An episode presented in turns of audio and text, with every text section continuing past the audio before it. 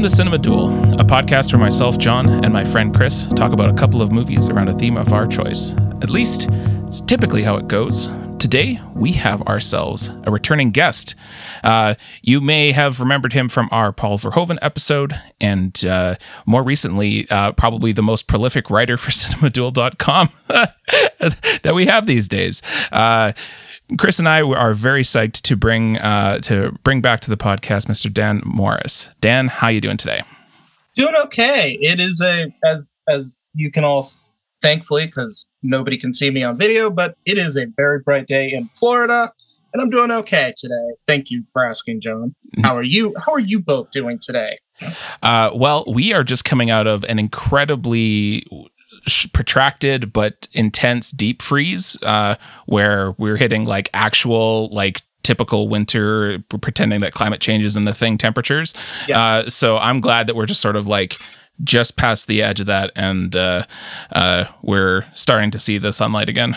Chris how about yourself well, here in uh, Long Island, New York, it is 40 degrees. It is February 26th as of this recording, and we have still not had a single snowfall.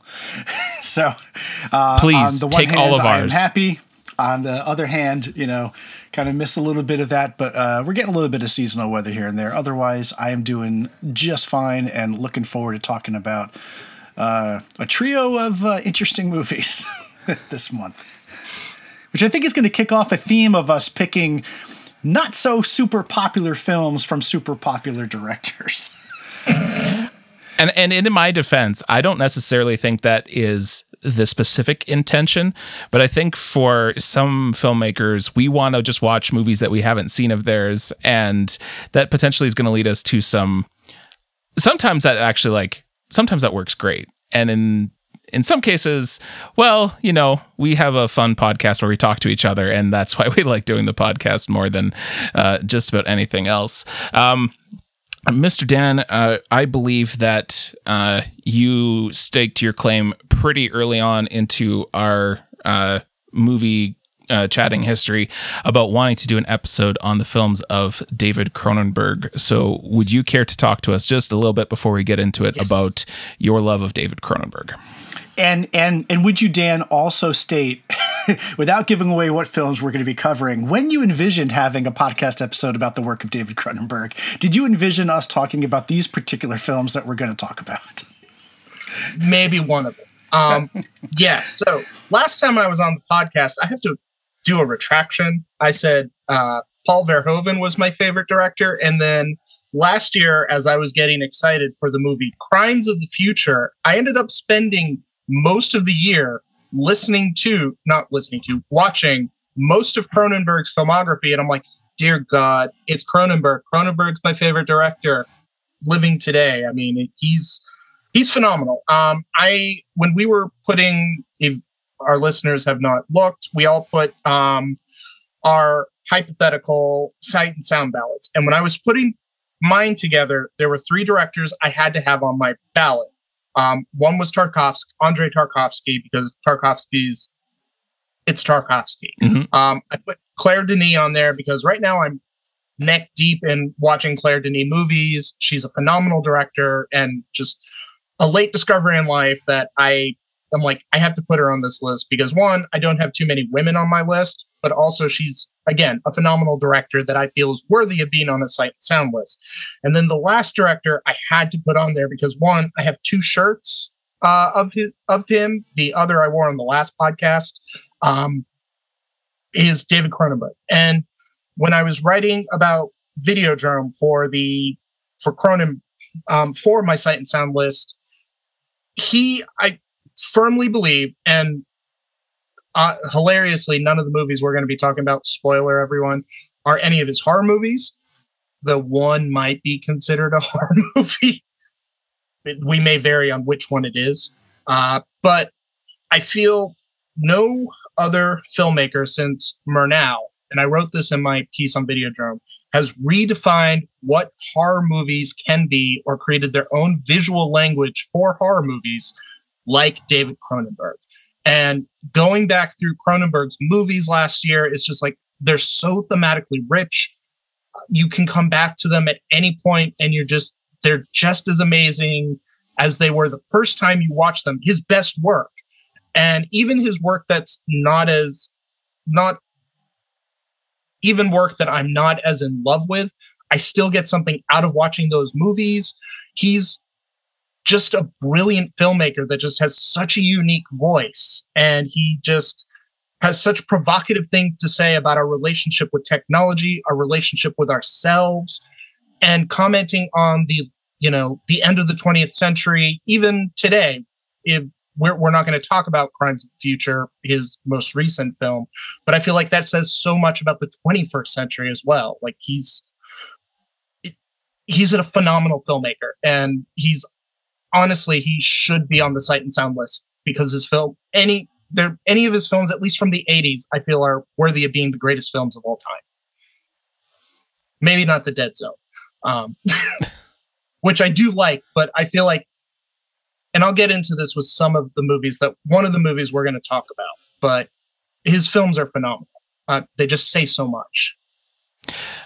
I would tend to agree, and I also kind of want to get uh, a bit of overview for Chris as well as like what like big picture, where are you at with Cronenberg? Big picture for me, I mean, I I came to Cronenberg relatively early. Uh, I think I saw The Fly uh, in theaters first run, so I think that's where like I had known about him before because you couldn't get away back then as you were going into video stores and you were seeing all the amazing VHS covers, seeing Videodrome, right, and and and, and seeing things yeah. like that. But The Fly was really my first e- exposure, and from there. Um, definite love affair. I think I, mine is somewhat more tempered than Dan's, um, as is much as most of my op- opinions when it comes to stuff. But um, he, I, the thing that I've really saw coming out of these three films, um, two of which I had never seen before, one of which I had seen first run, and we'll talk about that when we get to it because it's probably the largest conversation piece, um, I was reminded again of what a master craftsman he is as a director. Yeah. I 100% agree on, you know, constructing a unique visual language, um, and it, I mean, so much of that I think is embodied in um, just where he came out of. I, Cronenberg, to my mind, you can probably chime on this better than I could, John, is a uniquely Canadian filmmaker. I love how his films breathe, how they feel. I love that, you know, similar to like people like Lynch, there is a long standing set of folks that he works with, whether it's Howard Shore for music, although a huge divergence in one of these yeah. films that we'll talk about. Um, Denise Cronenberg, right from a production design and things like, like that. Yeah. Um, I, I, I love that. There is something very personal yeah. and craftable about his films, even when they're not as successful for me as they might mm-hmm. be for others. We'll talk about one film in particular that I think is is gorgeous and kind of a visual triumph, but left me somewhat empty um, because I think he works best when he has something very large and thematic to chew on and something that he wants to express. Um, yeah. But I, I, mean, yeah, I mean, uh, is he my favorite living filmmaker? Um, I'm not sure because uh, I've never really given that thought, but he is a filmmaker whenever I hear there is a new film out, like when Crimes of the Future came out after kind of years yeah. of being somewhat quiet. I mean, he had been re- writing, he, he wrote a novel and had been doing some TV work. Um, as soon as I heard that was coming out, I immediately knew I was going to see that as soon as is humanly possible. So he is still definitely a director who drives that sense of fervor. Um, and excitement when something's coming out. Well, why don't we use this opportunity to actually transition to our first film because that's going to uh, tie into a lot of sort of my own uh, experiences of uh, Cronenberg and as the resident Canadian uh, on this podcast, offering sort of like maybe not a, a complete all of Canada perspective, but at least sort of like what was it like for me to know of Cronenberg as a person. Uh, so why don't we start talking about 1979's Fast Company?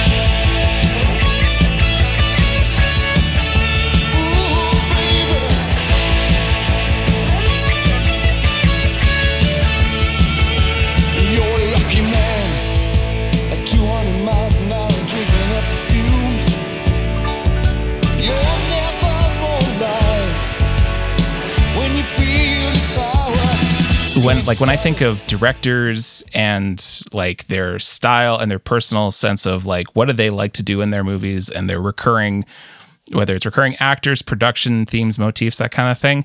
This doesn't really feel like it fits into anything you would try and use to explain Cronenberg as a person because it's not his first movie. Like a lot of a lot of directors will be like get their start as like making smaller, more like low budget standard things and we make on the cheap sell for it your Roger Corman esque kind of thing, right? And then as they grow in stature, they'll you know they'll work out the you know they'll get more access to sort of the stuff that they want to do. But this is his like this is his one, two, three, four, fifth movie, and so he's already. And by the time he does Fast Company, he's already done Shivers. He's already done Rabid, He's done the original crimes to the uh, crimes of the future. Um, so he's already like he's already knows how to do his like 80s horror thing that is going to that most people are going to think of when they think of Cronenberg. Um, but it's also not really sort of a breakout into more of a mainstream thing because the movie he makes after Fast Company is The Brood. So like yeah. it's from a like if you haven't seen Fast Company and I wouldn't blame you because most I would assume that most people haven't. Like I had until we had started planning this episode, I don't think I had ever heard of it. Um it is it's the the for for me the it feels like a like it's a 1970s car movie. So like I think of something like Smokey and the Bandit. Um, as sort of like it. Maybe that's not like the, the closest one, but it's just like dudes driving cars. And it's a good time because we're dudes driving cars and it's the 1970s. Um, it, ha, do any of the either of the two of you have a sort of like here's how I like here's how this sort of like fits as opposed to just like I don't know it's a thing he felt like doing. I do. I think we so, both do. Yeah. yeah, I think Chris will probably reiterate what I'm about to say. So Cronenberg is famously a car guy. He has said he loved made he loved making this movie. It's very dear to him. Um, if, there's a famous story when during the production of The Fly, where they were trying to come up with the telepods and the original design. He's like, I remember reading the uh, or listening to the commentary, and he's like, "Yes, the original design was more like an Italian phone booth. Apologies for the terrible David Cronenberg impersonation. Um, and then I said, no, it has to look like this. And he points at his Ducati and he looks at the engine. he's like, it's got to have cooling fins. And I can never look at the engine of a motorcycle the same ever again because it just makes me think of the telepods for the fly. Um, but this, you can see that, yeah, he he loves cars. Like there's all these loving shots of like them fixing the cars. There's the shots of the engines. Like he's fascinated with because technology, of course, is something that's very. He has a healthy respect for for technology for its benefits, but also its what the terrors of what it could unleash. Um, and in this, he just gets to be like, "Cars are great, man." And at, he famously has said he wished he could have worked with Burt Reynolds on a movie. I read. I don't know how true this is, but I could, like you said, John, I could absolutely imagine Burt Reynolds in the role of Lonnie Lucky Man Johnson, our oh, yeah. star of the film.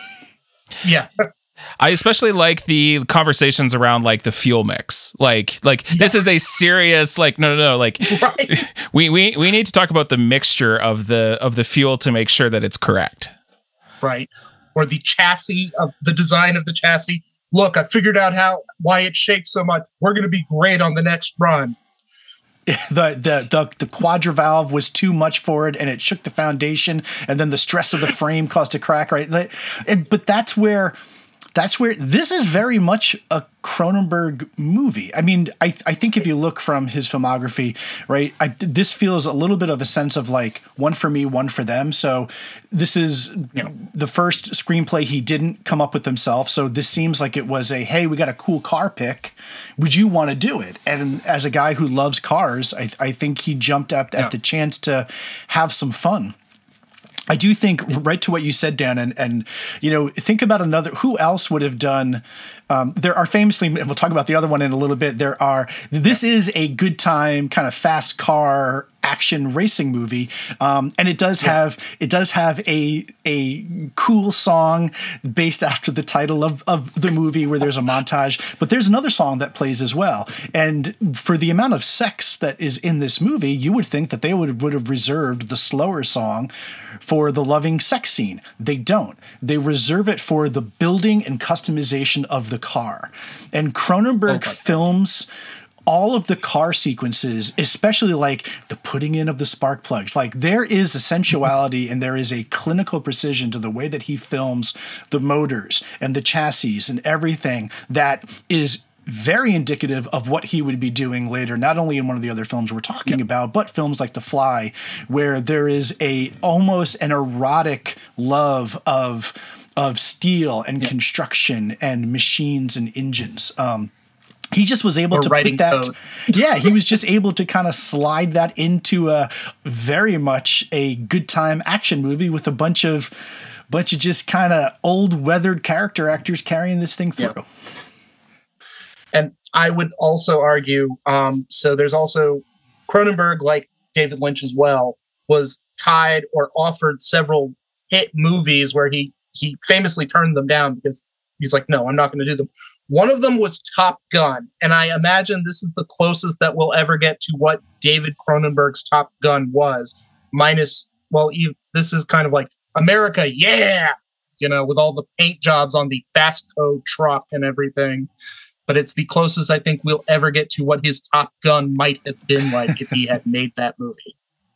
Yeah, I, I definitely was thinking of this like you're like how he was asked about Return of the Jedi or Total Recall. like, what could yeah. have, what could Cronenberg's career have looked like if he had decided to try and take a more conventional, like, just yeah. sneak my weird picadillos into these more like mainstream yeah, films, which I guess like, like the first Cronenberg movie I ever saw was Eastern Promises, and I didn't know it was a Cronenberg movie. I was just like, I'm gonna go watch uh, Aragorn uh, uh, in, a, in, a, in a new movie, and I was like, this movie rules. And then many years later, realizing, wait, that, that was Cronenberg, like. So, so this is right. this is probably where I should just sort of like give my Cronenberg story, which is that none of what he was doing was anywhere on my radar. I was too young and sheltered for any of that. However, as a Canadian, um, he I did have an awareness of Cronenberg, which is that on occasion there was this long running uh, sketch show called Royal Canadian Air Farce, and every so often uh, they would reference Cronenberg. In fact, at one point they brought him on at, on a skit to uh, where he was advertising a fake cereal that he was developing called David Cronenberg's Big Hairy Things. And he and if I I, I, I could not find it on YouTube, but if I remember my memory was is that he just pulls out this apple that has like fake fur on it and just starts eating it. that was sort of my childhood imagination of Cronenberg was this guy who is like making spooky weird like this guy's this guy's a weirdo. And and we'll talk about this i think more in in probably the next movie but like the the the reputation that he gets in my mind Im, invokes certain like signifiers of like how you do like weirdo scary things. But like his his now that I've seen a lot more of his movies, his, his, he's very like cold and clinical, and especially in the the early movies, like you're watching this sort of like muted drama, and then all of a sudden you see something that's something that's it's completely disgusting. Well, what's interesting about that, and I've thought about this a lot, knowing this, is that when he went to college, he went to become he was going to double major in both English and like insect studies, and he's talked about how all of his movies are from the point of view of the disease so he sees like everything he does is basically like a documentary of following the pathology of whatever he's going through. And that explains so much to me watching his movies. If yeah, like the like even Fast Company, like he's just watching these dudes, just like he has an affection for them, but he's also kind of watching them at a distance as they uh, put Fastco all over their women. Um, That's probably the most Cronenberg point in this movie, yeah. right? Is when he pours the oil on uh, on top of the the oh, the the shirtless lady. Yeah, I'm gonna vote for for one more scene at the very end that is that I thought was distinctly Cronenbergian. But uh, but I think that's one of the things I thought about too, Dan, as I was watching these. Yeah. We we but like collectively, people tend to categorize Cronenberg style as cold and as clinical. And yep. I was saying the same thing. Um, but what I really think it is, and I love kind of the the idea of like treating it like a pathology and just watching as it works. Yeah. It, it's it's not so much cold and clinical; it's non-judgmental. Yeah. Uh, and this will get into yeah. a lot of the second movie that we're going to talk about. But he doesn't like. I never get a sense of subjectivity when he's doing something. Uh, the Fly may be like the most where you are firmly on the side of somebody, but generally right. he wants to tell a story and he wants to show certain things and follow the story. But there's never a sense of like moral judgment over what you are yeah. watching. And I find that fascinating the more and, of his work I see. And I also, you know, I, I do get the coldness because that was something that I, you know, I had sort of like associated with his work before I just do- dove deep into it last year. He's funny. Like he's he these movies are the people in his movies are very human. That's what always gets me. That's why they I can go back to these movies like the Fly is the grossest love story you'll ever watch in a movie. Um, Videodrome, like his characters are people. They're not just like as much as I like Kubrick, the people in Kubrick's movies are basically chess pieces that he's moving on a board. The people in Cronenberg Cronenberg movie are making decisions. Their decisions are informing what you're watching. They're moving through things. And while yes, there is a bit of a remove there because like there's kind of a documentarian style to his filmmaking, his people are people. They have sex lives. They make jokes. You know, you know, like The Fly has that famous line where Seth Seth Brundle says, "I've got one word for you, cheeseburger," and then they go on a date. you know, there, there's a very human aspect to his people are humans, but there is again that remove where, like Chris said, there is subjectivity to what he's filming. You know, what it reminds me of is like educational videos that used to watch like in in, in school like health class. Like we're going to learn about this thing today. And yeah. uh, i give especially given what he was potentially looking at majoring in i wondered if there was any sort of like rubbing off of like he's probably had to seen so many of these that uh, yeah. uh, but but something that i think that i don't know if it comes up as much in this movie um is sort of like his interest in the whenever he does world building, there's always mm-hmm. actually there is a little bit of this when they talk about like Fastco and stuff, like the yeah. bureaucracies and the the the the sort of the way that he does this through like organizational like company names or just like yeah. um that stuff I always that's probably some of the most fascinating stuff for me when it comes to that is like he doesn't have or is generally not necessarily interested in in sort of like you know super upfront uh in your face uh like the the sort of bombastic sort of uh, sort of world building, but like he'll just casually toss off a line about ConSec or you know any of those things, and you're just like, wait a minute, I need to know like because he's clearly thought about it. He's clearly yeah. worked this out in his head, and it's just word and it's but but instead of like impressive design or inspe- like impressive spectacles that you were just watching it's just words that people tell you and then you're just like okay yeah this is part of the resistance that's just a thing i have to accept yeah. as being a fact it's more textural than it is concrete. It's like it's there to add flavor to what he's doing, but it's not what it's not everything that he's doing. Like one of Chris probably can back me up on this. I think I'm sure he has it. One of the extras on the blue the Criterion Blu-ray for Videodrome is all of the like videos that Max Renn has to see. So like there's the samurai dreams, whatever video, any video that you see in there that like is maybe a two or three second clip Cronenberg filmed that for Videodrome. So like there's all the like fake TV shows, like fake sex TV shows that are it, it is a feat. He did it, but it's like it's more like I don't need to see more of Samurai Dreams, like the sexy Japanese TV show in Videodrome, but I'm glad that it's out there for some reason, you know? Yeah. Yeah, and and I do think like as far as the world building is concerned here, there is still I mean, this he didn't originate the script, but he, he helped write the script and there's still that healthy right. distaste for kind of yeah. larger corporations and things like that, as as wonderfully portrayed by John Saxon, who uh, is just when he's a jerk, he's so deliciously a jerk. Um, I love him. We should probably really quickly because I do want to talk about the end of this movie a little bit. I don't think we oh actually said what this movie was about, besides the fact that it's like a action kind of good old boy race car movie. It, it, and this is one of the things I liked about it too, as far as the world building.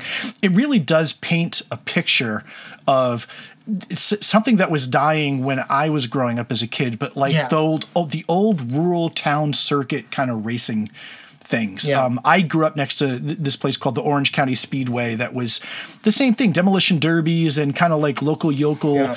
come in and doing drag races and, and stuff like that. And they'd put on shows and stuff. That's what this is about. And it's about an old kind of aging um, town star, um, Lonnie Johnson and and and Billy, who's the young upstart that works with him, and it's it's about them going through this, and then there's an evil, there's of course an evil drag racer and and and the corporate guy that's trying to play just for profit, and how all that comes together. Um, but anyone could have taken that shell and, and made a halfway decent 1979, you know, action racing movie. Like Hal Needham, yeah, Hal Needham and Burt Reynolds, they, you know, take that away, you get Smokey and the Bandit. It's possible, Yeah. except for the end.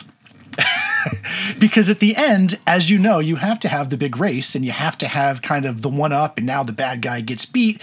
And then, you know, typically, if this were a couple years later, not only would the bad guy get beat, but then there'd be grudging respect between the two, and they'd probably shake hands and Yeah. freeze frame, right? Like, like Top Gun. That's not how this movie ends. This movie ends in fire and death and explosions. in a way that I mean, I was cracking up the entire time. But if we want to talk about, like, to me, the most Lovecraftian moment, uh, Lovecraftian moment, the most Cronenbergian moment, uh, besides the the fetishistic filming of the customizing of the race car, it's at the end. So just to kind of spoil it territory, you should see this. It's free. It's it's on Tubi. I actually had a blast with this movie. I'm really glad I watched it. But at the end of the movie, the bad guys, um, the dri- the bad driver is not actually bad, and Cronenberg takes pains to show you scenes where he has no idea that this is going on. He doesn't like the good guys, but he he thinks he can beat them fair and square. But his his pit crew, one of which is wonderfully named Meatball, is the real heavy of the Who looks picture. like Will Oldham. Yeah, it's such, such a weird. the way these guys look is wonderful, and he is going to spill oil all over one of the lanes. There's a right lane and the left lane, and he's like, "All you got to do is just make sure you're in the left lane, because whoever's in the right lane, the right lane is going to." Slip in the oil Yeah. and the car will somehow magically explode because it's slipping on oil. I, I don't know. I don't know enough about cars to know how that works. It could be magic. Uh, so what winds up happening is they race. And uh, Meatball is there, and there's copious shots of Meatball, insert shots of Meatball spilling oil all over his pants and all over the uh, thing. And uh, what winds up happening is, of course, the bad guy swerves lanes, gets hit by the oil. His car explodes in a hilariously bright and insane explosion. Um, they go after Meatball. Meatball catches on fire. And there is a prolonged, painful sequence of Meatball kind of walking and struggling and screaming and then falling to the ground. That's not the Cronenbergian mo- moment. The Cronenbergian moment is that could have been the scene, but no, they have a slight moment where they go and they turn him over, and you find out that he's still alive. And there is this insane burn makeup all over him, and Meatball is like shivering in spasms of burn. And it's just, you just look at it like no one's screaming about it. It's just, I'm going to show you this shot of this guy who is very badly burned, being turned over and shaking. Um, and then we're just going to cut to the the other climax where a drag car hits a plane and the plane gets clipped and explodes. It looks like into the crowd. They don't say anything about it. They cut to the next scene where everyone's having a beer and deciding what they're going to do. But I swear to God, it looked like a plane killed like 40 people as it took off in daytime strangely enough as well because they take off and like they he escapes in the middle of the night. So i don't know how time works. Again this could be a cronenbergian thing where time is an illusion. You know race time doubly so to quote douglas adams. But uh, it gets a little crazy at the end. And it's it's so enjoyable. And i have to imagine like cronenberg was like we're gonna have some fucking fun doing the end of this movie. So David I love that. Cronenberg's Fast and the Furious. Yeah. it's it's yeah like the th- that stuff you specifically highlight but even the like casual dropping of fucks or the casual like uh you know topless ladies uh that show up here and there and get oil paint poured on them. Second most cronenbergian moment to me yes. Like th- they the the this the way that this movie feels to me is absolutely that kind of good old timey, uh, like the the vibe of this is a good old timey car racing movie never goes away. But like in other circumstances, I can't imagine that any of those like smaller details, especially the big the big finale, is going to get past yeah. someone who's like, I need to make this. The whole point of this is to be cheap and make a like make money uh, off of how cheap it is it's like watching black and white movies where there's like that aren't like having to deal with weird Hays Code issues. It's like, wow, these movies aren't supposed to have those things in them. It it feels uh, um, yes, like you, Chris. I had a great time watching it. It was yeah. like this is this is a good time, and it gets weird in some spots. and I and I think that uh, like my last big thing about this movie is that especially when you think of like the first half of Cronenberg's career when you, part of the his aesthetic is he's mostly shooting in like southern Ontario and in, Quebec um, which creates a lot of like anytime I go to those places I'm just like yep this is yeah this is it, it, it, it that part tracks as far as like the Canadian part but for this movie, it's sort of a different swing on it because I'm out on the west. I'm like, if you think of an equivalent geography, I think of Alberta as basically being like just north of Colorado. Like we're just by the mountains, west coast. We're not really close to any of that stuff, and so this particular movie was shot out uh, up, up in Edmonton, which is just a few hours north of here. So like all the mountains, all the prairies, like I'm getting a lot of that right now because we're currently watching The Last of Us, and it's very like people shooting in Alberta is sort of a very current thing to do right now. But it was nice to see like a 1970s movie shot and like, oh yeah, this is all just my backyard, um, in a way that is not, is a is a different approach to sort of the the Canadian aesthetic that will show up in the, in our next movie, but then is more generally a Cronenberg thing of yeah, we just shoot in Ontario, we just shoot in Toronto and wherever else we can find. One last thing I want to mention about this movie, and this I, this is the first movie where a lot of the people that he will work with, Chris mentioned that he tends to work with the same crew over and over again. That other than Howard Shore, like this is where his he starts working with Mark Irwin, who will be the cinematographer on all of his movies up to The Fly, before he switches over to Peter Suschitzky. I think that's how. Yeah, Ronald Sanders is editor, so that's what this is like. Of all of because I watched Rabid and I watched Shivers last year, and those movies are fine, but they don't look nearly as good as this movie. This movie looks yeah. phenomenal. Like this is a great looking movie. And it's just like really well put together. And it's like where he starts working with all of the crew um, that will come to define like most of the look of his movies in the future. I mean, Nicholas Campbell, who plays the kid, yeah. he shows up in The Brood, and I mostly know him as the guy from a much Da Vinci's, old, In- da Vinci's Inquest. Absolutely, Inquest. just like hey, it's the guy from Da Vinci's Inquest. And actually, um, the uh, uh, Gary Black, the other driver, uh, is mm-hmm. I mostly know him as the guy from Road to Avonlea. so, and if you've never heard of Road to Avonlea, think of it as basically adjacent to Anne of Green Gables. It is basically yeah. that setting in milieu, but just a different set of stories. It's um, yeah, it, that's that's the fun of watching any Canadian movie is being like, what is looking for act or anything that's shot in Canada is like looking for actors that you see show up in all kinds of places, being like, oh yeah, it's that guy. You know, I know we have more car sex to talk about, so um, I'm good to leave this um, slight but really enjoyable movie uh, behind and get into something with a little bit more uh, meat on its bones.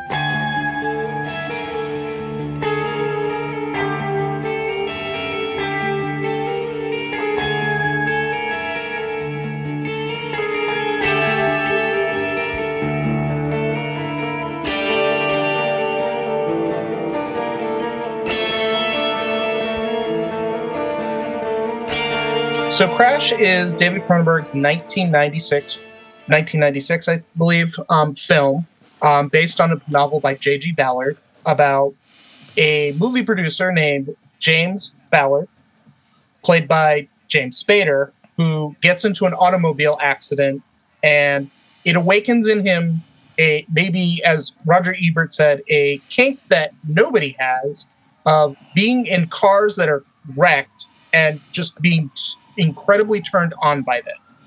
and he encounters Holly Hunter in the car wreck that he has at the beginning of the movie, who also this awakens in her, or maybe she's been, it has already been awakened in her. Um, she's been one of these people, and he goes into this whole subculture of people who are turned on by car crashes or being in cars that are destroyed. Um, it stars James Spader, Holly Hunter, Elias Koteas, who I knew as a child as Casey Jones in the Teenage Mutant Ninja Turtles movies, um, and Deborah Kara Unger, who we discussed off mic, as James Spader's wife. And it is a movie that is, I, I put this on Letterboxd and I talked about it a little bit in our discussion of Fast Company, but sexuality is something that is very present in David Cronenberg's movie. It is just a part of everyone's lives. It is in, like I said, all of his movies. People, all of the adult, because he makes films for adults, um, in the sense that they are geared towards adults with adult sensibilities. That these people have sex lives, and this is his ultimate statement on, I believe, sex, and I believe it's his biggest statement on transformation because transformation is such a key part of this film. The car wreck is a transformation. Surviving a car wreck, you are transformed. I've been in several car wrecks, and it is it's an experience. Um, but it did not awaken in me the desire to be in a car wreck and have sex. Um, yeah, I was gonna say I've I've also been in one or two car accidents, and it has not yeah. uh, it's not had that particular reaction. Although when we get to it, there is a the the the Cronenberg cold distance thing allows for it it it prompts me to have a specific reading on this movie that I don't. I'll be curious how you folks think about it. Hmm. Okay, I think yeah. So I won't get into the the the penchant to wanting to have sex in, after, before, yep. during car crashes. But I, yep. I think there are some things I, I had written about this film. This is aging myself somewhat, but back in the days when a lot of people had blogs, they would do these things called blogathons. And like I, I told you guys, like 13, 14 years ago, um, there's a website still out there called Cinema Viewfinder, um, and they were hosting a Cronenberg blogathon. And I picked this movie. Um, and there are a lot of things. This is this was not my. I'll say this: I probably enjoyed Fast Company the most.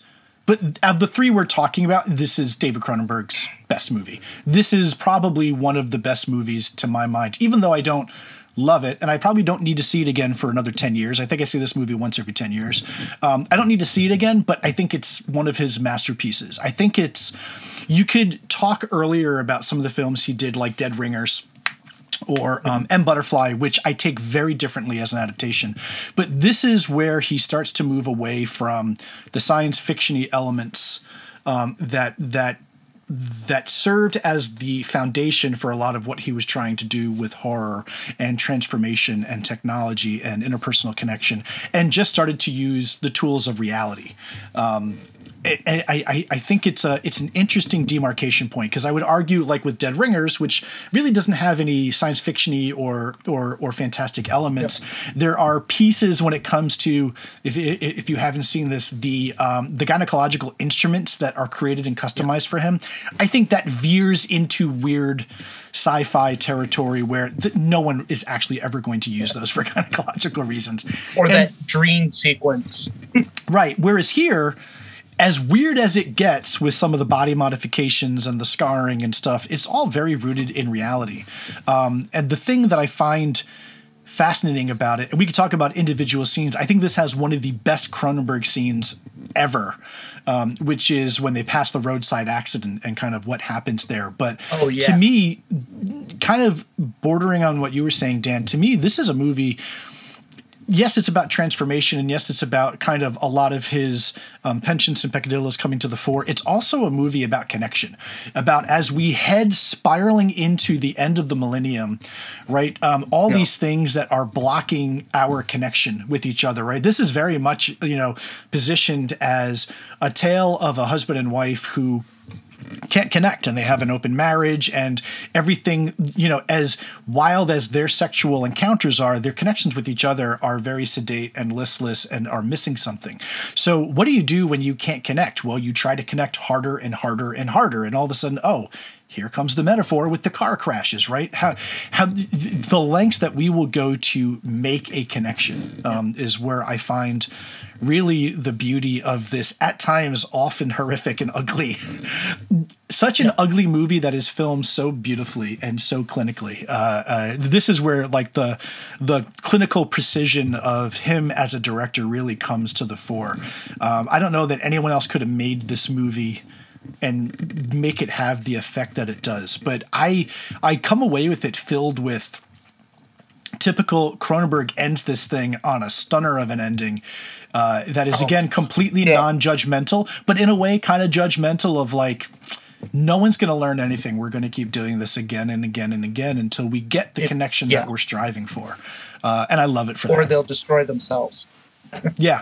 Now, I may watch Fast Company again before I watch Crash again, but I will say, I mean, this is just a this is a this is a, a monster of a fantastic movie. Um, super aud- audacious. I think uh, I mentioned before I saw this um, in its first thea- theatrical run because at the time, uh, NC-17 was kind of fairly new. Um, I remember, hey, I, I will own this too. I also saw Showgirls in the movie theater because I had to see an NC-17 movie and understand what the difference was. Um, I saw this as well, and I can tell you, man, people did not respond well to this movie in the theater. I don't think I responded well to it in the theater because I was coming off of things like The Fly and and and and more of the side. I had seen Videodrome and Scanners and stuff like that at that point. This was something different for me, um, but over the years, it just really starts to speak toward everything that I think Cronenberg kind of strives for without the trappings of genre that I think he had to rely on in the past. I, th- I think it's very interesting that from this movie going forward, yeah, he does eXistenZ, which we should have a follow-up conversation at some point as to the success or lack thereof of that movie. But this I, is where I, I think, yeah, I think this is where he goes on to John to like Eastern Promises and a history of violence, where it becomes not only much more commercial, but he's able to talk about his themes without having to rely on genre to do it, or at least sci-fi horror genre, right? He's in very much another actiony thriller genre when he does yeah. that, um, but it's a different pace and a different setting for him. I think this is really as brilliant as he is early in his career. This is almost like the start of the second renaissance for him. That being said, there is one I do want to I do want to call out one of my favorite details in the movie because I was talking in the last one about um, his love of like just casually tossed off references to made up organizations. The fact that the people who are chasing these uh, folks down and trying to isn't the cops, it's the Department of Transport. like in that, it, it's just a one. It's one line. It's just casually mentioned, and then they're off to a different thing. But as soon as I heard that, I was like howling. It was easily my favorite part of the movie. I was like, they they they want to, uh, yeah, like they want to you know persecute us for wanting to have car crashes. It's a great moment but it also solves the problem of right in reality like none of those people would have gotten away. The cops would have surrounded them and been like you're not running into the woods you idiot. You're, we're going to arrest you. But you know by just throwing off that one little line it's like oh they just care that they're on the runways. We'll like i would i actually would be desperately fascinated to watch a movie that was solely focused that like a if they were ever going to do like some kind of sequel just be like all right, now we're going to do a movie about the Department of Transport trying to catch uh, track down these weirdos. And we'll say in that scene that Chris mentioned with the uh, because part of the movie is like they have Elias Koteas is trying to recreate famous car crashes or things that happened in cars. Like he has the Lincoln that Kennedy was shot in, or the same brand of car. Um, is when they're going through that car crash scene, which is just horrific he sees the one of the guys that he did the recreations with, and he's like, "You did the Jayne Mansfield without me? Yeah, Seagrave. How could you do Seagrave?" And I was like watching the movie when they're like, "We're going to recreate Jayne Mansfield's crash." And for anyone who doesn't know, Jayne Mansfield was a famous actress who looked very much like Marilyn Monroe, and she died in a horrific car crash where she was decapitated. And I'm sitting there going how the hell are they going to recreate that? And somebody survives that car crash. And then they answered, it's like, no, they're not going to survive it. And it just like Elias Koteas is Vaughn going, you did it without me. How could you? And, and I think this is where the non-judgment part comes in, Yeah. where you are like, Right. at at no point on a like connecting to my own any part of my own existence where I can be like, yes, I get it. But the but the way it's so treated, where the you know the director and actors Yeah. working together basically be like, they're selling you on no, no, no. Like if if I can buy Christopher Lee fighting, you know, the occult, then I can buy Yeah. Elias Koteas. Uh, uh, you know, just being super bummed out that he didn't get to be Yeah. join in on basically what would amount to his own death. Yeah. There's a he is I I, I- mean I, I think all of the performances are really good in this movie, um, but he is fantastic as Vaughn. There's a great throwaway sequence uh, sequence where he and James are driving, and uh, they start talking about like what he really wants, and what he really wants is that kind of orgasmic explosion that comes with the merging of sex and car crashes. And James is like, I thought this was all about the ultimate merging and blending and transformation of man and machine, which is one of Cronenberg's biggest things. And Yeah, he, like, that is really just like stating the theme. that's just something that's just something I tell like like the newbies coming in to see if they're really interested in doing this. I love like there's this wonderful moment of Cronenberg laughing at himself and then pushing on to like the more mature theme that he tries to get at. Uh, it's just there are like just wonderful little moments like that and Vaughn is creepy as hell. There's never a moment where Yeah. you're like where you're you're not kind of terrified by his presence. Even the very first scene where they're in the hospital after the car crash, he is uh, walking Hol- Holly Hunter, who you can get a sense of they have a a prior relationship, and you find out that they do actually know each other. Right. But when he comes up to to, to James, um, he stands very very close to him, and it gets like immediately uncomfortable that there's this proximity there's this connection that's trying to be made. Like vaughn is is the is the ultimate in i need to have the connection right now. I'm going to get as close to you as possible. I'm going to be as extreme as possible right? Uh, i am going to do that. And then juxtapose that with with with Ballard, Spader's character, who is slowly and slowly brought in, and that distance closes and closes and closes until it gets to the end.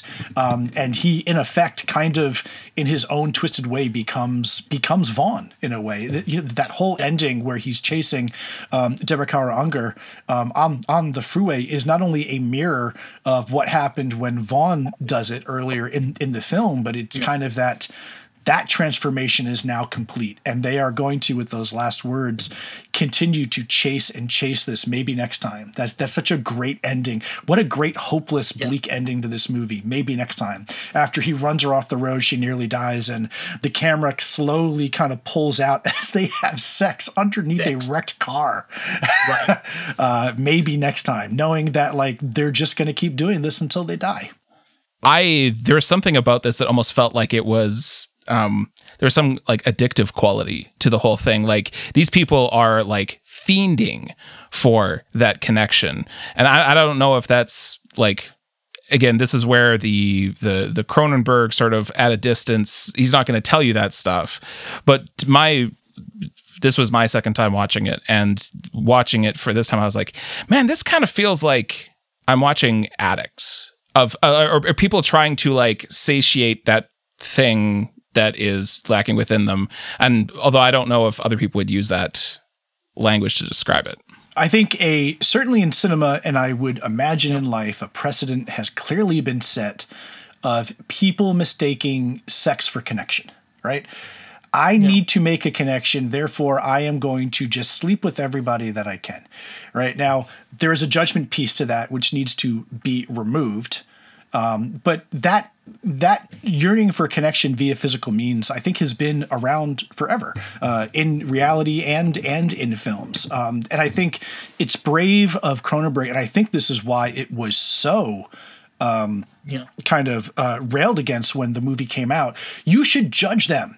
You should judge all this horrible things that are happening. We didn't even talk about uh, one of like I I will open up about one of my crushes growing up, and that is for Rosanna Ar- Arquette, who is also in this movie. There yeah. is a horrific scene. if you want to talk about maybe the worst sex scene, there is a sex scene between James Spader and Rosanna Arquette, which is horrifying, uh, horrifying. I tell you, horrifying.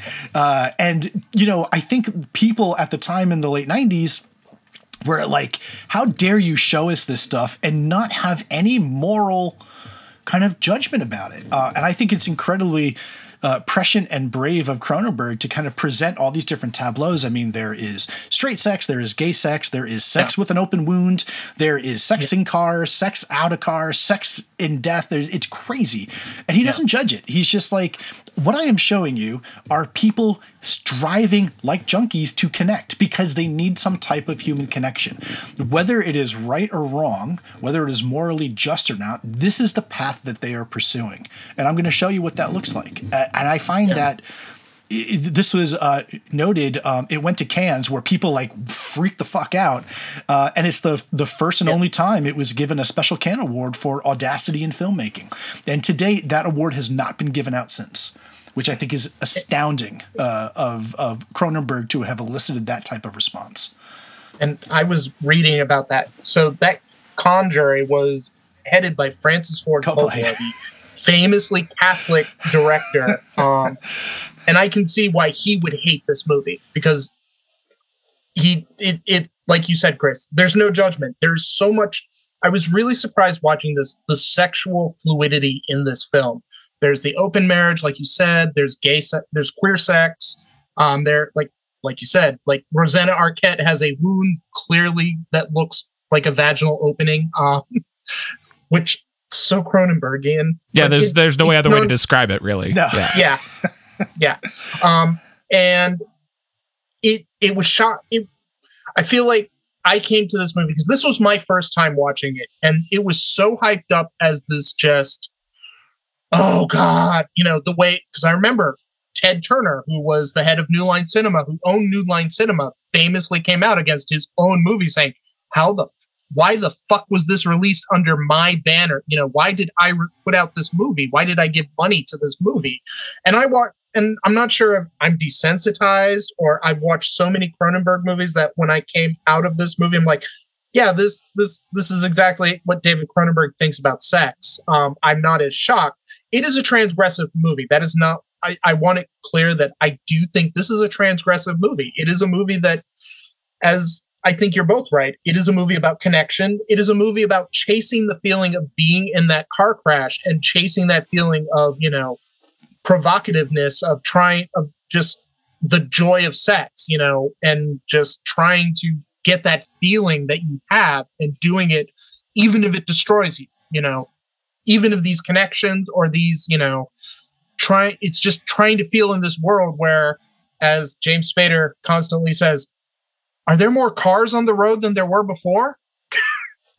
yeah. Um, something I do want to talk about um, is the James Spaderness of this movie and getting at how just I don't know if this destroyed his career, but it is a movie that basically takes his star persona and his acting abilities, where he's like the sleazy, like he is, he's he's at the si- height of him being an incredibly attractive man and a man known for sexual. In the same way, Michael Douglas, when we talked about Basic Instinct, inverting his star persona so that where he's sort of the clueless guy. Michael Douglas was the clueless guy that just sort of happened across these awful women. And in basic instinct, he's an awful human being that lets a woman basically just destroy him. James Spader in this movie basically becomes a takes sort of like there's always a creepiness to James Spader. And in this movie, it's Cronenberg just sort of ratchets ratchets it up to 11. Um, and something else I want to talk about with Cronenberg is he always has very unconventional leading men. Um, Christopher Walken in The Dead Zone, uh, famously Jeff Goldblum as Seth Brundle in The Fly, and he he's able to use these me- these leading actors that just there's always a little something off, and they just fit so perfectly in his movies because he can take that one thing that's a little off and then ratchet it up to 11 and it suddenly becomes what it just suits the themes of his movie so well I would have loved to have seen. I I loved James Spader in this. Um, I yeah. the one thing that I think of is man, I would have loved uh, because I love when Cronenberg picks kind of like the I don't want to say off the beaten path like leading man, but I would have loved to have seen a world where they continue to partner up and it's not Jude Law in yeah. eXistenZ, it's James Spader instead. Yeah. One of the things getting ready for this podcast that I did was other than Naked Lunch, I watched all of Cronenberg's 90s movies. And something that I find very fascinating, and he made the transition with Dead Ringers, is that his 90 movies, if his 80s movies are about the physical and the physical transformation, his 90s films, I feel like they're about a mental transformation. They're, it's all about the interior and going from because he does Naked Lunch, which is all about shifting perspectives and then losing your mind. He does M Butterfly, which is about, you know, thinking you know one thing and then learning that everything you knew was wrong and you let yourself get fooled by it. Crash, which is obviously about the transformative and the mental transformation that takes place with this car crash, eXistenZ, which is just a whole hall of mirror. And then he goes into his the next movie we're going to talk about, which is Spider, and that is entirely it's genre free, but it is also in and he made it at the beginning of the 21st century, 2002, which is it's all about the interior, but it also starts transitioning into his other films that he will make throughout the the next decade. And I think that's a I think that's a really good point. I didn't think of it like that. But if you think yeah. of um, Spider, right, done in 2002, um, as this as the kind of gestational uh, movie, transitional movie to the next stage of his career, I think it makes perfect sense and probably no better yeah. transition to start talking about it.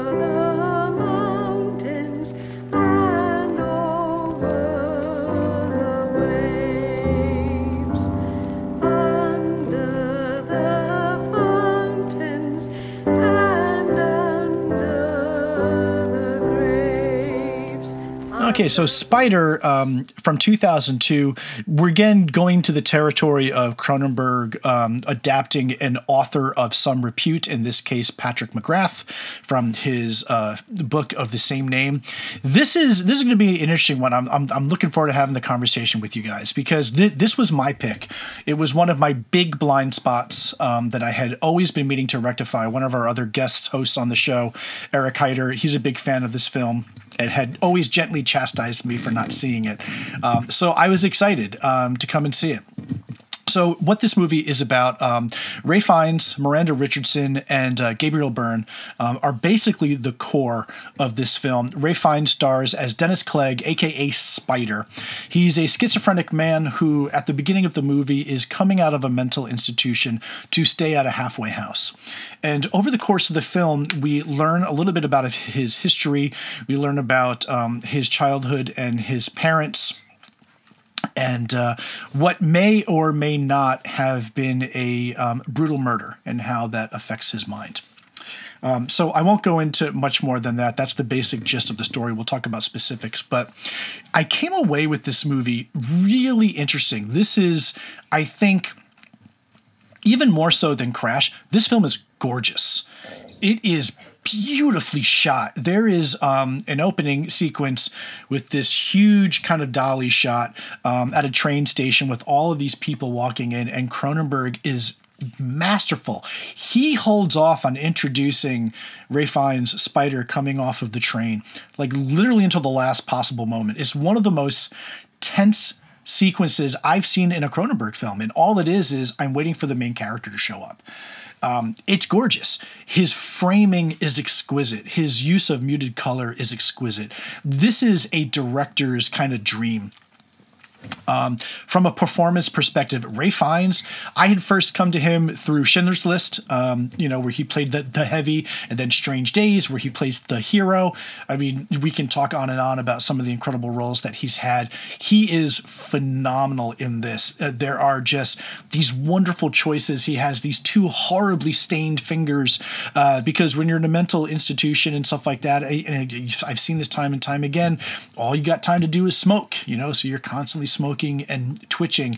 He is all loose string and shambles and rickety frame. Yeah. It, it is an incredible performance, and it's still the secondary performance to Miranda Richardson, who plays kind of three roles in this movie.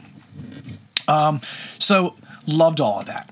Where I came away though at the end is that ultimately for me, and this is where I really want to get your guys' take on this. Um, this to me is a shallow movie. Uh, it plays with some of his ideas, Cronenberg, like when it comes to identity and transformation. That is very much a part of the plot of this movie.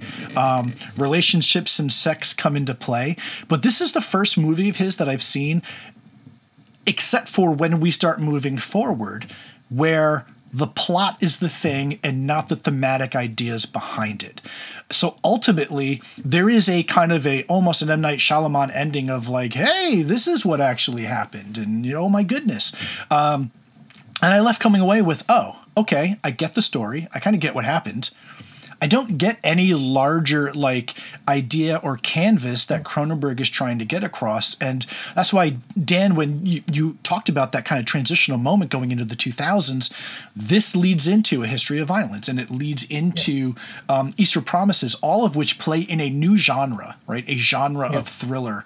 Um, but it takes sort of his ideas and it just uses them to drive story as opposed to explore different ideas. So ultimately, weirdly, as gorgeous as this film is, this was my least favorite of the three that we watched this time. What did you did you guys have a different re- response, or am I missing a larger thematic thing here in Spider? No, um, I will be. I will say this, having seen so many of Cronenberg's movies over the last year, um, I will say Fast Company was not a movie I was wanting to revisit just because I'd seen it back in November. Um, only because I'd seen it so soon. I sure. did rewatch it last night. But Spider, I was excited to see because, like you, Chris, it was a blind spot for me. But Spider highlights um, something I've noticed with movies where Cronenberg hasn't entirely written the script himself, or he's, you know, he's at a remove from the script, other than one movie, and it will be one of my recommendations. Um, he's an, like you also said, Chris, he's an incredible formalist. He's he knows he can craft and he's such an exquisite craftsman and in this movie like i love all those scenes where Ralph Fiennes is just sort of looking in on his memories yes. or he's like hovering over like the desk and like it looks fantastic but i don't feel like i feel like cronenberg has picked scripts that he's interested in but it's hard for him to just sort of pull out if the script isn't as good as his direction you notice it and the script here is, like you said, Chris, it's not very deep. It's not, you know, it's just sort of, oh, I get what's going on. And it might actually honestly be better as a theater piece, I think. I think it might be better yeah. if he had made a theatrical production of it, which for anyone who's listening, he did do a version of The Fly that was an opera um, that Howard Shore created, if either of you were unaware. Um, Interestingly, just looking, uh, thank you, Wikipedia, this is the first yeah. of a string of movies where he is not yeah. credited on the screenplay. This right. was adapted by Patrick McGrath, right? And the next couple have different screenwriters, yeah, where he's not really Yeah, he doesn't it. write another, yeah, he doesn't write another screenplay until he does Cosmopolis, which isn't a great movie. Um, also based even, on a book. This guy's this guy's hitting yes. the book thing.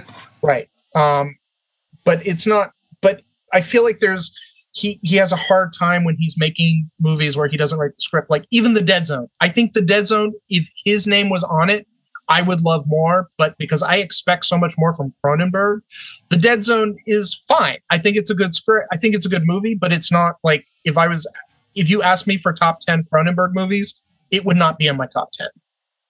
But if you asked me for top ten King movies, I would probably put it in. Hmm. That makes sense. Yeah. As far as uh, like I, I, I agree that the I, I think you can th- this movie has sort of whether it's a, a feature or a bug, a thing of like you can more or less like you can there is a reasonable simple well not simple but like there's a reasonable explanation of this movie that doesn't cause everyone to be tongue tied when you talk about it. Um, But when you're talking about things that are missing, I, I do agree that like I think Miranda Richardson is sort of like the yeah. easily easily the highlight. But I this was my second time watching it, and I came away from this one being actually fairly taken with Gabriel Byrne's uh, Yeah. uh, performance, um, mostly because, I mean, the thinking watching it through the second time with sort of like the plot twist that uh, you know is coming and seeing sort of how the perspective uh, or how Gabriel Byrne's performance change your your your perception of him changes uh, sort of before and after where it's not that he, be- he goes from villain to like victim or anything like that or he's not it's it's not like it's a complete opposite 180 um he's always still a little bit too rough uh uh as a parental figure like probably could stand to be a little bit less um you know aggressive in that sense. But the but but there is absolutely a like y- y- the way that he is being like i mean obviously miranda richardson we'll talk like we want to talk about transformation and how she is perceived by uh, Ralph Fiennes. That is sort of the, the centerpiece but also like who gabriel byrne is is very much is, is also tied into that as well where um once you know what has happened uh it it it absolutely reframes the rest of it and i think that's like yeah i Miranda Richardson and Gabriel Byrne are probably my two like highlights for this movie. Yeah. Well, I, I've always said uh, you, you can never have too much Gabriel Byrne. I love Gabriel Byrne. I, I wish he was in more things. Um, but that brings up an interesting question because I, I, I wonder if I have a slightly different interpretation than you guys. So let me ask this question. Um, uh, did how do I frame this? So, spoiler: the the movie hinges on the fact that Spider, already kind of in the throes of mental illness as a child, um, crafts this kind of Rube Goldbergian uh, spider web trap to murder his stepmother, and I'm using air quotes here for a second, uh, by turning on the gas and and causing her to die. Um, it turns out, in a twist of events, that he actually killed his mother. Um, and then the movie kind of ends with him now seeing Miranda Richardson in everybody, including the caretaker at the halfway house, um, almost kills her, doesn't, and then is just kind of this movie kind of ends kind of quickly and suddenly just, oh, no, you're not her, you're actually the landlady. She calls the cops, he goes away uh, back to the mental institution. So the question I have for you guys is um, is there actually a stepmother? because no. I came away with saying, no. no. there's never a stepmother. It's always his no. mother, right? Yeah. He, there's never a stepmother. Yeah, no one's ever actually murdered. There's never an actual stepmother. It all hinges on the one scene where Spider walks in and sees the mother trying on like a sexy gown. And she's like, you know, what do you think? Do you think dad will like it? And that triggers him to kind of make this weird mental e- equation with the the horrors that he sees in, in the bar when he goes to grab his his his dad to come home for dinner. And that just like that's the break for him. And there was never a stepmother at any point in this movie. Yeah. Okay, I, I wanted to be sure. this maybe there yeah. could have been. my no. my my general take on this was that he and, and admittedly, I did do a little bit of reading on this, so I'm not like I'm not grabbing this out of thin air. I don't remember who to credit for this, but uh, um, basically his inability to see his mom as anything other than his mom, mom, as a as as a person yeah. who has right. you know a sex life, which again we talk yeah. about how this connects to like other Cronenberg stuff. Um, that like I don't remember the exact moment where that happens, but that sort of precipitates um, his his break where now he can't see his mom as his mom. He sees his mom as the the as a wanton yeah. Yeah as as yeah. the as the tart as they as they call from the from the bar right? And and a lot of the movie is Ralph Fiennes sort of sort of obs- existing within memories of himself and he's observing himself uh in these things that he's has. But a lot of the memories that we are watching he's not like him as a child was not part of.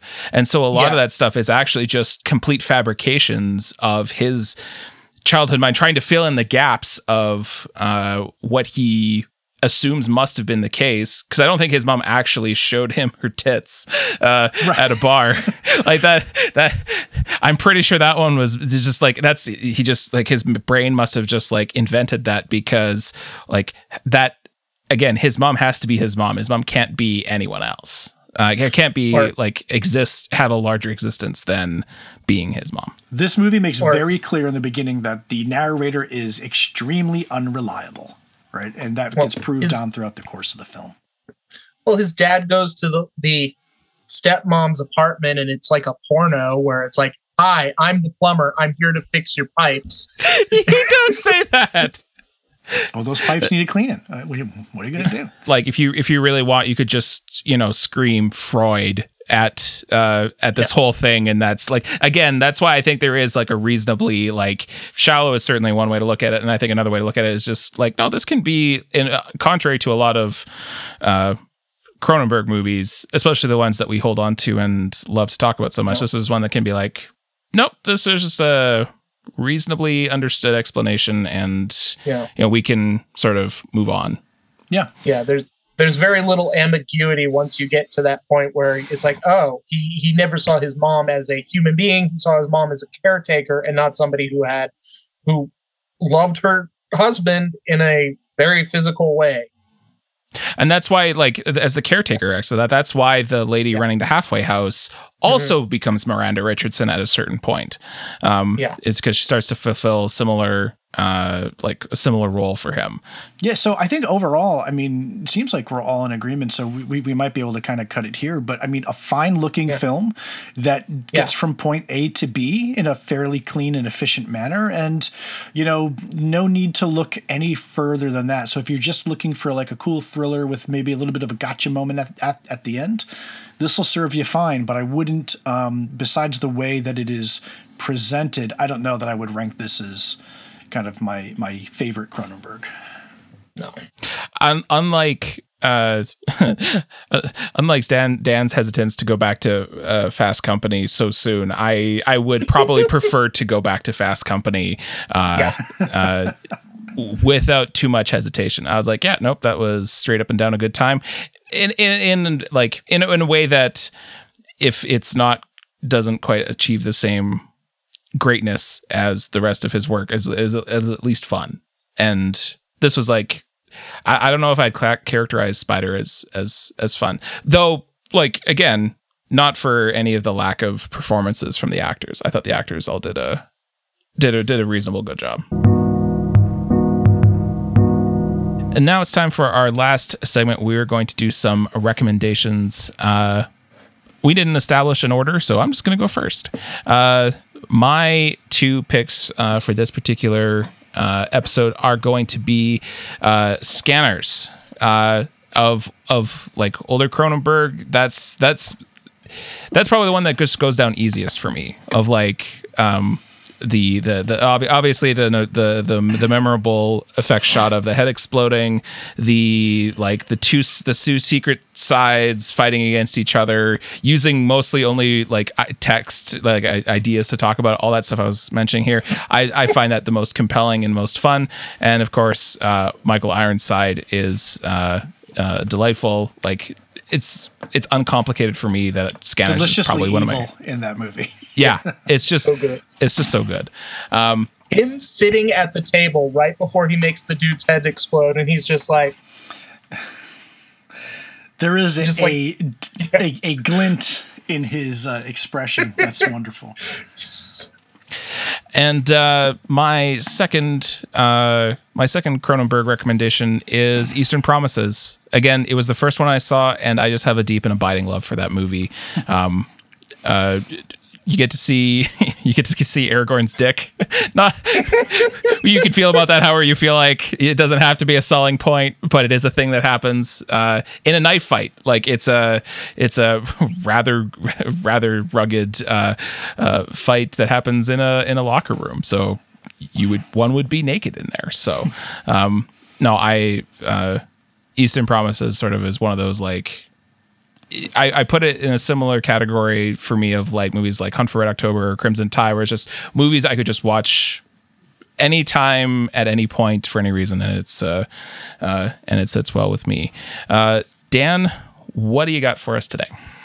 So I have technically I have three movies, but the first is a Cronenberg, a David Cronenberg film. It is, and I watched this just in preparation because I wanted to come up with my see if I was right about his '90s film. It is M Butterfly. It is his adaptation of the play. Um, I was actually really surprised by this movie that I liked it as much as I did. It's gorgeous. It features Jeremy Irons as a French diplomat in China in the 1960s, and he meets a Chinese opera singer. I forget the name, but played by John Lone. But John Lone portray presents himself as a woman, and and Jeremy Irons falls in love and basically ruins his life falling for this person, not realizing the whole time it's been a man, being totally unaware of the tr- Chinese tradition of men play- portraying women in opera. And it speak, and I think this is one of the Cronenberg movies that he did not write. It was adapted for the screen by the playwright. Let me find their name. David Henry Hwang. Uh, they adapted their own play, and I think it's the richest of the Cronenberg movies that he did not write himself. Cronenberg is it's his most political film of basically critiquing Westerners entering Asia, thinking they understand the culture and absolutely not knowing it. And it's his critique of, I believe, the Vietnam War. There's a lot of richness in this script that I think he digs into. And again, I was really surprised by this movie because it doesn't generally get talked amongst his best movies, and I do think it is. The other recommendation I have is not for David Cronenberg, but his son Brandon. Um, his son Brandon Cronenberg has made three movies to date Antiviral, Possessor, and Infinity Pool. Um, I'm going to rec- both recommend both Possessor and Infinity Pool. They're both wild movies. Possessor is a movie about an assassin who hops into other people's bodies, like via mental implants, and then slowly loses her mind. Andrea Riseborough is the lead in that movie. She's phenomenal, um, as she normally is. And it's it also features Jennifer Jason Leigh, who was in eXistenZ. And in my head, I like to pretend that Andrea Geller from eXistenZ is her him is the same person in Possessor. Um, That's great. just like those I, two films head, feel like, very much like there is like a weird yeah. shared universe. It feels like there, right? Also, John, you would probably like this given your knowledge of, given that you are in Canada, and the opening scene features a black woman killing what looks like a Rob Ford stand-in, very brutally. it's great. I mean, I already had it on my list, but like, sure, sell me on it more. Why don't you? The other movie, and it was just released in theaters, and I saw. I feel fortunate I got to see it. Was Infinity Pool, and the premise of Infinity Pool is that Alexander Skarsgård and his wife go to this foreign country. They stay in the compound that they are told to stay in this mm-hmm. compound, but they meet some people. One of whom is Mia Goth, who say, "Hey, why don't we just go off site for a day and you know just have a nice day?" So they have a nice day. They get drunk. They eat sausages. They just have a nice day on the beach. But on their way home, they run over a guy. Alexander Skarsgård kills a guy in the car, and he's. You find out in this country there is a policy that if you're rich enough, you can pay to have a double of yourself made, so that that because you have it is it's if you kill somebody, it's automatic death penalty. But if you have enough money, you can pay to have a double of yourself killed, but you also have to watch it. And he eventually finds out there's this whole culture of tourists that have come to this country. They have obviously committed horrible acts that have caused them to be murdered. And he gets caught up with these people.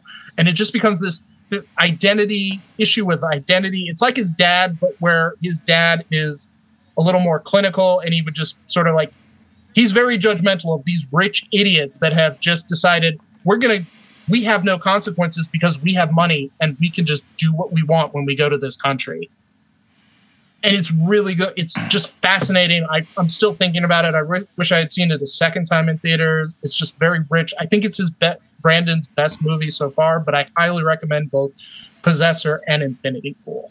That's good to hear because I I yeah. I was okay with antiviral. I didn't think it was that great, but I really enjoyed Possessor. So if it's an uphill, yeah. like he's he's scaling to is. greatness, it makes me even more excited to see Infinity Pool. I yeah, I haven't. I I know Possessor's on my like. I have to I have to get to it at some point. Um, yeah. I found myself. I was not. I don't think I was necessarily prepared for um uh how much I also responded to M Butterfly when I watched it last year. Yeah. Um, it th- there's again I've spent a lot of time in this episode talking about how much I love just the weird shit that he makes up. Like the, the we're just going like who needs the real world when we can invent our own, right?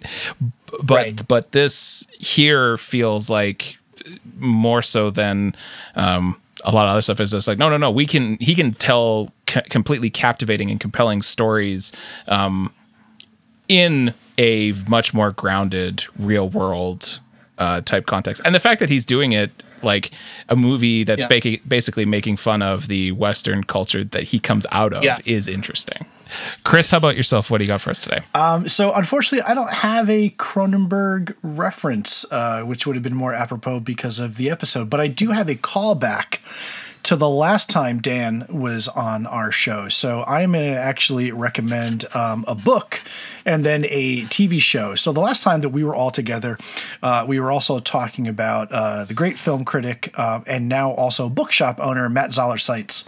Um, and at, at the time we were doing Paul Verhoeven, uh, I, I I went and bought from um, his shop. I, I bought the Jesus of Nazareth book that Verhoeven wrote. I bought a compendium of film criticism by Bell Hooks, uh, and I forget there was another book there, but I don't remember it. So just apropos, the other day, uh, the latest thing that I ordered uh, from Mr. Seitz's shop came in, and it is gorgeous. I'm going to hold it up, even though this is an audible medium. We are all on Zoom, so you guys can see it.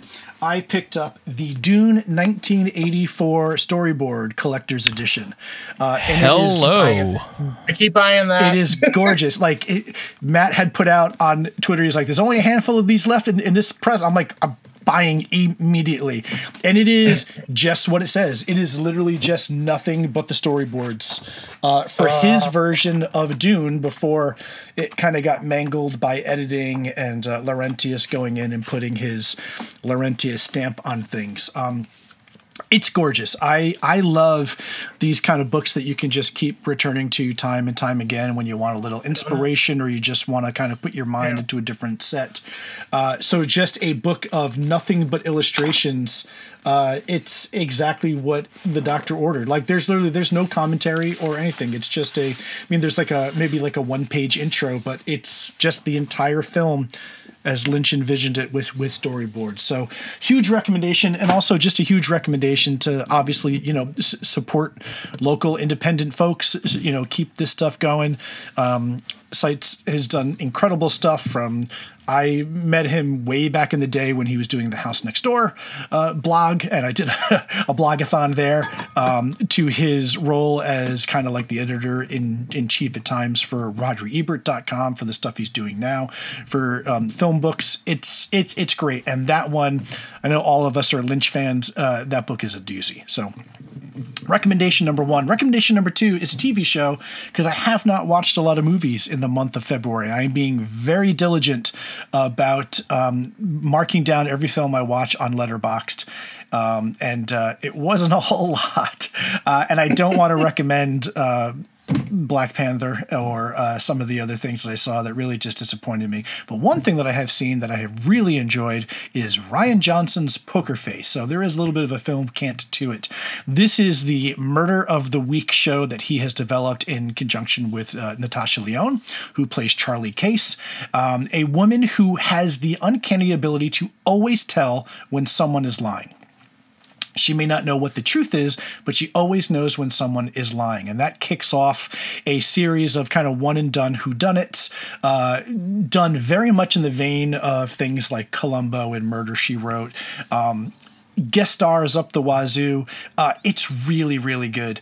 Um, it is structured very uniquely, uh, where you have the murder up front, and then it goes back in time, and then it's it's Charlie trying to figure out, you know, why someone lied to her and what it means, and solving the murder. The whole time there is a very weak kind of through point where she's on the run from she kind of um, screwed up something in Las Vegas, and now the big bad, played by Ron Perlman, and his right hand man Benjamin Bratt are after her.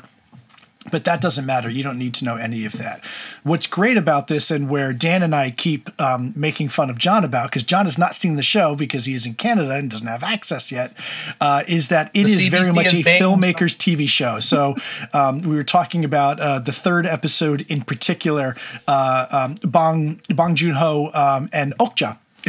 is uh, plays a pivotal role uh, in that particular episode. Um, also, episode four, uh, because we all came together as metal folks, and for some reason, metal folks really love John Darnielle of uh, the Mountain Goats. He is one of the supporting players in the fourth episode, and is frankly hilarious, as is John Hodgman. Uh, but it's it's it, it's great. It is a it is a throwback, but at the same time, it is very, very modern. Natasha Lyonne uh, has been the same age ever since she was a teenager because her voice sounds like she's 55, 60 years old. And she knows how to use it to its fullest extent here. She is a delight in this. And it's been one of those things where I am typically not a TV guy. I'm a movie guy because I like the one and done. Now I don't have to worry about it.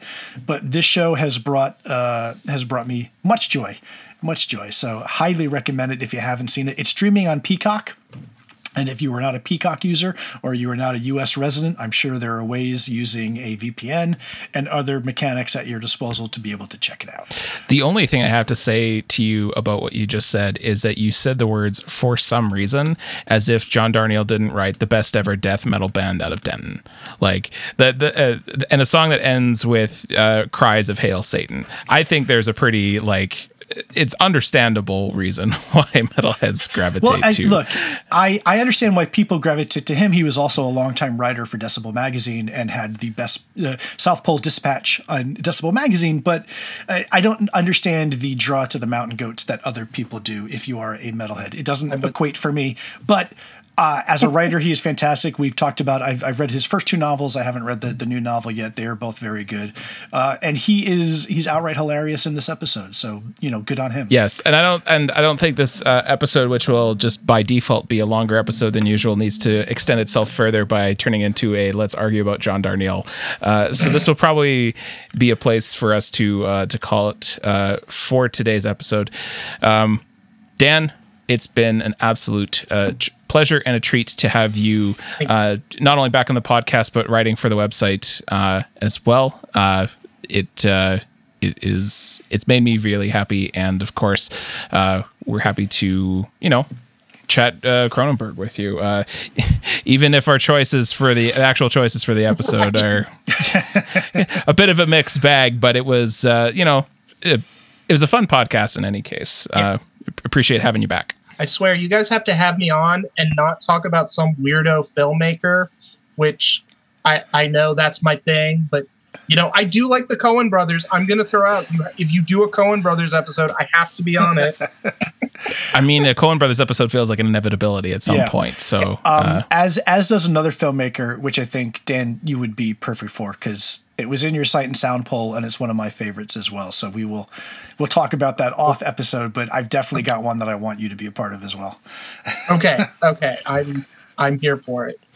Uh, so let let's uh, let's wrap this up so I can desperately know what it is that you folks are talking about. Uh, thanks so much uh, for listening. Uh, stay safe and take care of each other and watch the movies. We'll catch you next time.